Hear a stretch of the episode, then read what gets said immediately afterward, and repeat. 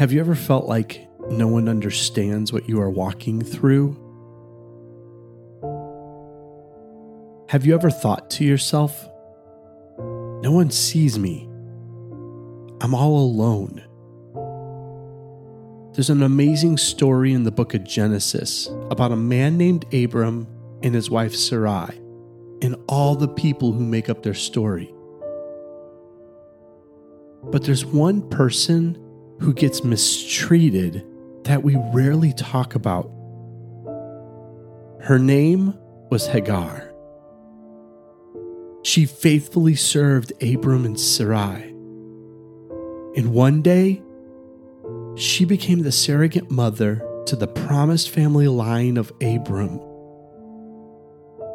But Sarai despised her for this. So she mistreated and abused Hagar. Unable to take anymore, Hagar took off and ran into the desert.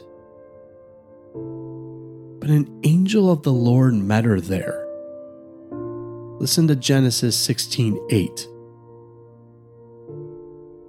Hagar, slave of Sarai, where have you come from and where are you going? I'm running away from my mistress Sarai, she answered. Then the angel of the Lord delivers her a message about how she will be blessed and how she will have a child who will be blessed. But she has to go back. Promise seems so good that Hagar says in verse 13, You are the God who sees me. For she said, I have now seen the one who sees me. Hagar goes back and faithfully serves both Sarai and Abram. After several years, Sarai has a child of her own and runs Hagar and her son Ishmael off. They again ran into the desert, trying to escape the abuse and mistreatment of Sarai and Abram. When they had traveled so far and ran out of water, we read in Genesis 21:15, When the water in the skin was gone, she put the boy under one of the bushes.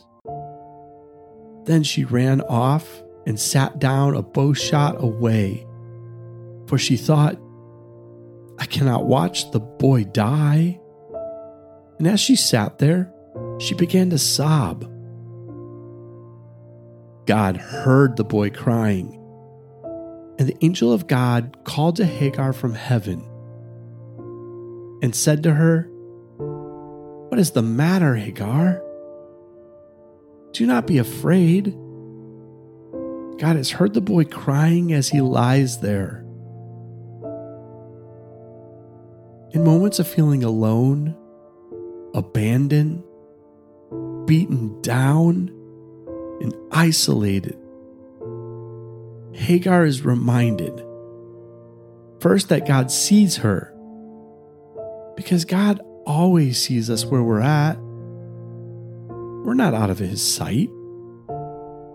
He sees everything we walk through and He cares. He is working up blessing inside of our most isolated desert experience.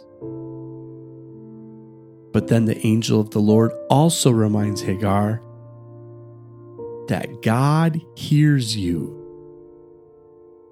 Because no matter how bad the situation might feel, no matter how broken you might think you are, and no matter how close to death it might seem,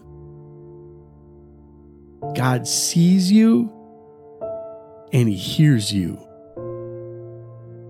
Listen to the words of Psalm 139. You have searched me, Lord, and you know me. You know when I sit and when I rise. You perceive my thoughts from afar. You discern my going out and my lying down. You are familiar with all my ways. Before a word is even on my tongue, you, Lord, know it completely. You hem me in, behind, and before, and you lay your hand upon me. Such knowledge is too wonderful for me, too lofty for me to attain. You see, God knows what you walk through. He understands your pain. He does not leave you in the most desolate of deserts. In fact, when you feel like you are at the end, He says, I see you and I hear you, and I'm making a blessing out of you.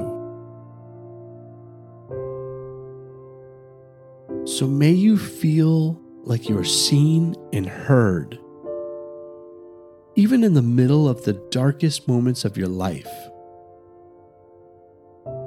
May you know that He is creating a blessing